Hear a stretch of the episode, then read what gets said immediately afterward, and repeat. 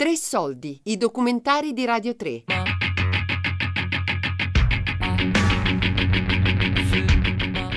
Onde sul muro, Berlino 30 anni dopo, di Giulia Nucci.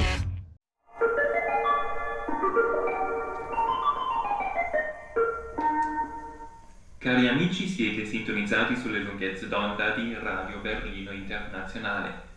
È la rivoluzione dell'autunno 1989 che ha suggellato la sorte del monumento più importante della Repubblica Democratica Tedesca, L'apertura spettacolare del muro il 9 novembre 1989 ha segnato la fine della sovranità della RDT.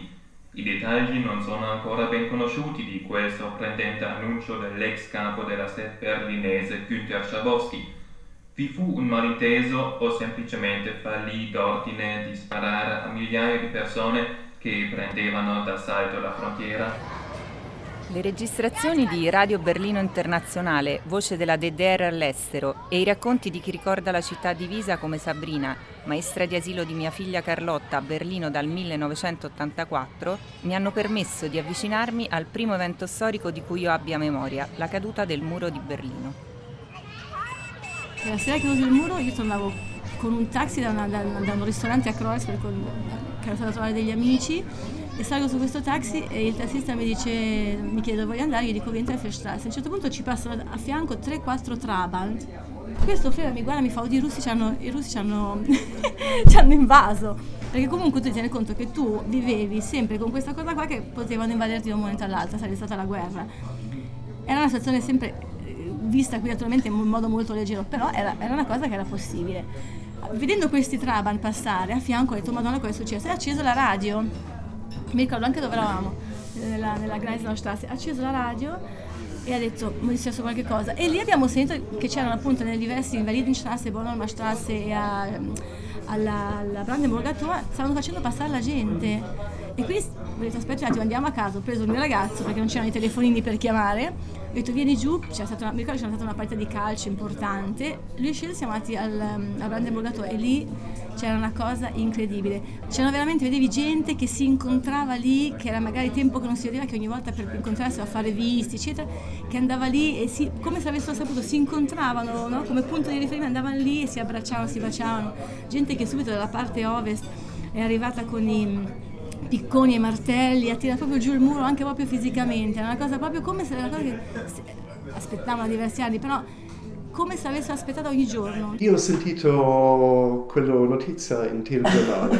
alle 8 di sera, ho pensato ma è impossibile questa notizia, è proprio impossibile, come è possibile che adesso danno il permesso e uh, uh, ho sentito discussioni in televisione di, uh, di Germania Ovest ho pensato oh questo è serioso. E dopo ho chiamato tanti amici le persone abbiamo messo d'accordo che vediamo al muro che, che succede.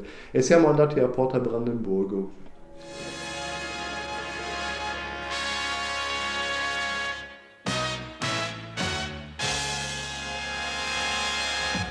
Guten Abend, meine Damen und Herren. Ausreisewillige DDR-Bürger müssen nach den Worten von SED-Politbüromitglied Schabowski nicht mehr den Umweg über die Tschechoslowakei nehmen.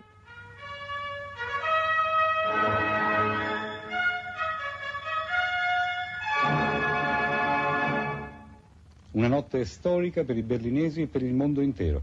50.000 persone hanno varcato il muro da est verso ovest, accolti dall'abbraccio fraterno di una città in festa e le autorità della Germania comunista hanno cominciato oggi a demolire il muro.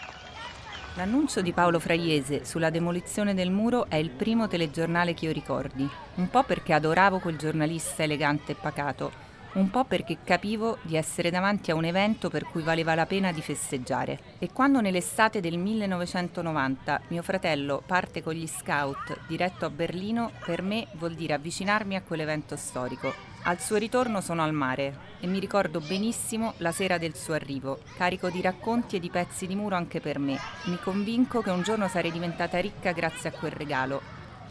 Immaginazioni di bambina su cui scherzo con gli amici, pezzi del mio passato ai quali ora vorrei aggiungere i ricordi e le emozioni di chi quel giorno di 30 anni fa viveva a Berlino come Sabina Magnani, storica dell'arte sposata con un tedesco, e Klaus Parca, tedesco dell'Ovest, che ai tempi della caduta del muro aveva 25 anni. Mi ricordo anche che la sera prima noi siamo stati al muro perché in effetti c'era un'atmosfera di... Tu sentivi che c'era un'atmosfera di cambio, lo, si sentiva nell'aria, però nessuno osava né pensarlo né sperarlo né Beh, ma perché c'erano tutti i cambiamenti con Gorbaciov, c'era una situazione internazionale molto, mm, insomma, che sembrava aprire degli spiragli, poi era, c'era stata in agosto le, le cose, i, tutti i tedeschi dell'est che sono andati all'ambasciata in Bulgaria dove hanno trinciato le, tagliato le frontiere, gli hanno permesso di restare in Occidente di, a chi voleva e chi voleva rientrare di rientrare, quindi comunque c'erano già dei segnali. Però in effetti il 9 novembre mio fratello telefonò dicendo a Ulli hai sentito le notizie, guarda che è crollato il muro e lui gli ha detto ma tu sei matto, hai capito male? No, no, accendi la televisione. E a quel punto abbiamo acceso la televisione e Ulli è schizzato fuori. Davanti alla porta era, era una situazione così che tu hai avuto un muro eh, 3 metri eh, profondo e eh, 4 metri alto, un, un monumento di muro ehm, contorno alla porta di Brandenburgo, abbastanza lontano della, della, porta del monumento, abbastanza erano più o meno 150-100 metri. E uh, quando sono venuto io e con, con i miei amici, uh, già c'erano i primi gente sul muro, che era assolutamente proibito, perché il muro era il parte già de, di, um, di Berlino Est.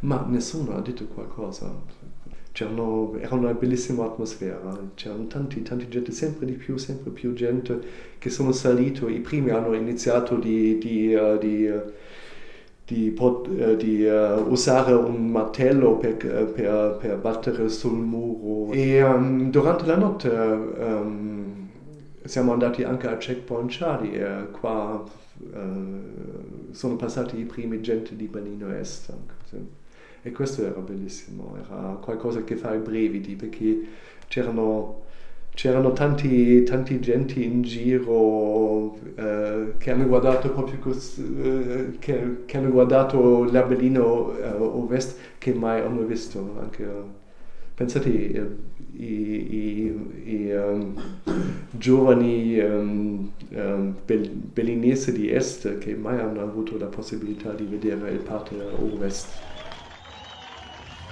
A Berlino è molto facile imbattersi in chi ricorda il giorno della caduta del muro. Quasi tutti i berlinesi sopra i 40 anni sono testimoni diretti di quell'evento e di quell'epoca. Negli anni passati a Berlino, con la mia famiglia, il muro e le storie che lo riguardavano erano spesso al centro delle nostre gite domenicali e della nostra curiosità. Anche perché è una città in continua evoluzione, dove segni evidenti di quel passato non sono ovunque come si potrebbe pensare, vanno cercati.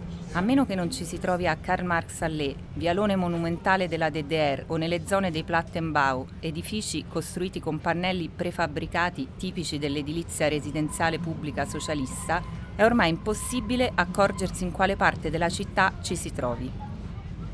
Per i berlinesi e per chi conosce a fondo la cultura e la lingua tedesca è però ancora facilissimo capire se qualcuno sopra i 50 anni è cresciuto all'est o all'ovest. Dicono che si nota dai vestiti, dal modo di camminare, dall'educazione che danno ai loro figli e dai modi di dire. Tra di loro diventa spesso un gioco e quasi sempre indovinano. Per me è impossibile fare distinzioni del genere e nelle abitudini dei miei coetanei forse c'è poca traccia di quel passato. Stefan Fierkant, berlinese cresciuto all'est, sposato con una ragazza di Tivoli, parla italiano con un forte accento romano e la giornata del 9 novembre 1989 se la ricorda benissimo. Per la prima volta siamo poi entrati e ovviamente avevamo fame, fame, fame e indovina la prima cosa che abbiamo mangiato nel capitalismo? Un hamburger. Mi è rimasto un po', oggi vado solo da una catena e non dall'altra, e, insomma un po', è rimasto così, però l'impatto per bambini, anche penso per i miei genitori, è stato forte, comunque non è che dici passi dal bianco e nero al colorato, però guardando i scaffali del supermercato dici sì, cioè all'est erano prodotti grigi, ovviamente senza colori, invece andavi all'ovest, ti giravi intorno, era fantastico, c'è cioè un profumo dappertutto, e, insomma molto diverso, molto, un'impressione forte. E il giorno dopo era chiuso tutto, a Berlino Est era tutto chiuso, Schönhauser lì era chiuso non esisteva Schönhauser lì, non c'era neanche la salsicceria dove tu prendevi il pranzo, non c'era. Due giorni caos, praticamente, ness- e nessuno sapeva cosa, no? Cosa c'era adesso, no? Mio nonno mi raccontava dell'Ovest, ha detto qua non è bello, cioè, però lui andava, cioè, Viveva a Berlino Est, però lui aveva come che era già pensionato, perché i pensionati potevano andare nell'Ovest perché non fregavano niente il Stato se non tornano più, così non pagavano la, eh, la, la pensione. Quindi loro andavano lì, però lui mi diceva sempre i, delle, i uomini dell'Ovest sono diversi E da bambino pensavo, ma come sono? Sono diversi. Non sono dipendenti diversi, no? Mirko è un altro mio coetaneo, curatore di mostre, cresciuto a Panco, quartiere di Berlino Est che ai tempi del muro aveva la fama di essere la zona dei funzionari di partito. Ora frequentiamo gli stessi bar, abbiamo lo stesso stile e amiamo gli stessi film. Quel che mi ha detto sugli uomini dell'Ovest, che non sono per niente diversi da quelli dell'Est, come gli raccontava invece suo nonno, mi ha colpito e mi torna in mente la sera del 25 anniversario della caduta del muro, cinque anni fa. Sono con la mia famiglia e altri amici. Abbiamo scelto di assistere al grande evento organizzato dal comune di Berlino accanto al checkpoint Charlie, uno dei più noti punti di passaggio negli anni della guerra fredda. Lungo la storica frontiera che divideva la città sono stati disposti migliaia di palloncini illuminati. Camminiamo lungo il confine di luci e ascolto distrattamente le chiacchiere dei bambini. A un tratto una frase mi colpisce. Mia figlia Arianna, sette anni, spiega a sua sorella Carlotta che il muro divideva la città in due perché da una parte vivevano gli omini rossi e dall'altra gli omini blu. Non capisco come possa essersi fatta questa idea. Forse a scuola o forse dai tanti racconti che per la nostra curiosità da romani trasferiti da poco in una città tanto ricca di storia recente le sono indirettamente arrivati. Come quelli della signora Anna, italiana trapiantata a Berlino per seguire il marito che vendeva automobili, che a differenza del giornalista Roberto Giardina pur vivendo a pochi chilometri dalla barriera divisoria, il 10 novembre del 1989 entra per la prima volta in contatto con i cittadini dell'Est e ne inizia a conoscere la storia e le abitudini. C'erano dei, dei, dei, dei miei amici oh, di Berlino Est che avevano paura di venire a Berlino Ovest perché c'è stata questa fase che tutti la, la, prima notte sono venuti come una specie di, di valanga umana tutti all'ovest e sono andati a, in pellegrinaggio in due posti a vedere la rappresentanza della BMW e della Mercedes sulla Kurfürstendamm perché vedono queste auto esposte come, come gioielli in vetrina e poi quando, questo nella notte quando, durante il giorno poi andavano da Beate Hus c'è questo uh, sex shop che c'era, a Berlino Ovest era molto bello perché uh, era come una, una onda di persone che sono che sono usciti di, di Berlino Est.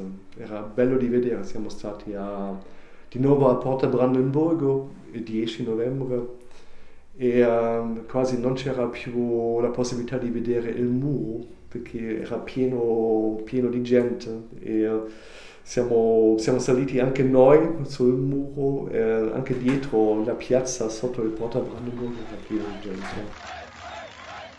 Andate a fare la spesa perché una volta non è che c'erano tutti questi supermercati di ora se voleva qualcosa veramente buono deve andare in questi grandi supermercati. E c'erano tutte queste persone che guardavano tutta sta roba qua al, al posto della frutta dove c'era, c'era una famiglia tra cui un bambino faceva vedere alla mamma l'ananas ho detto io lo vuoi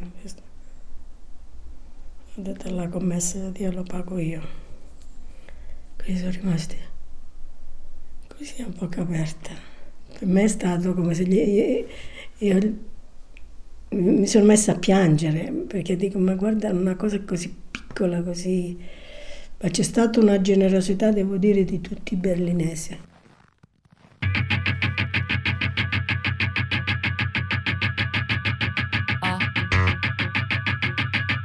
Onde sul muro Berlino 30 anni dopo.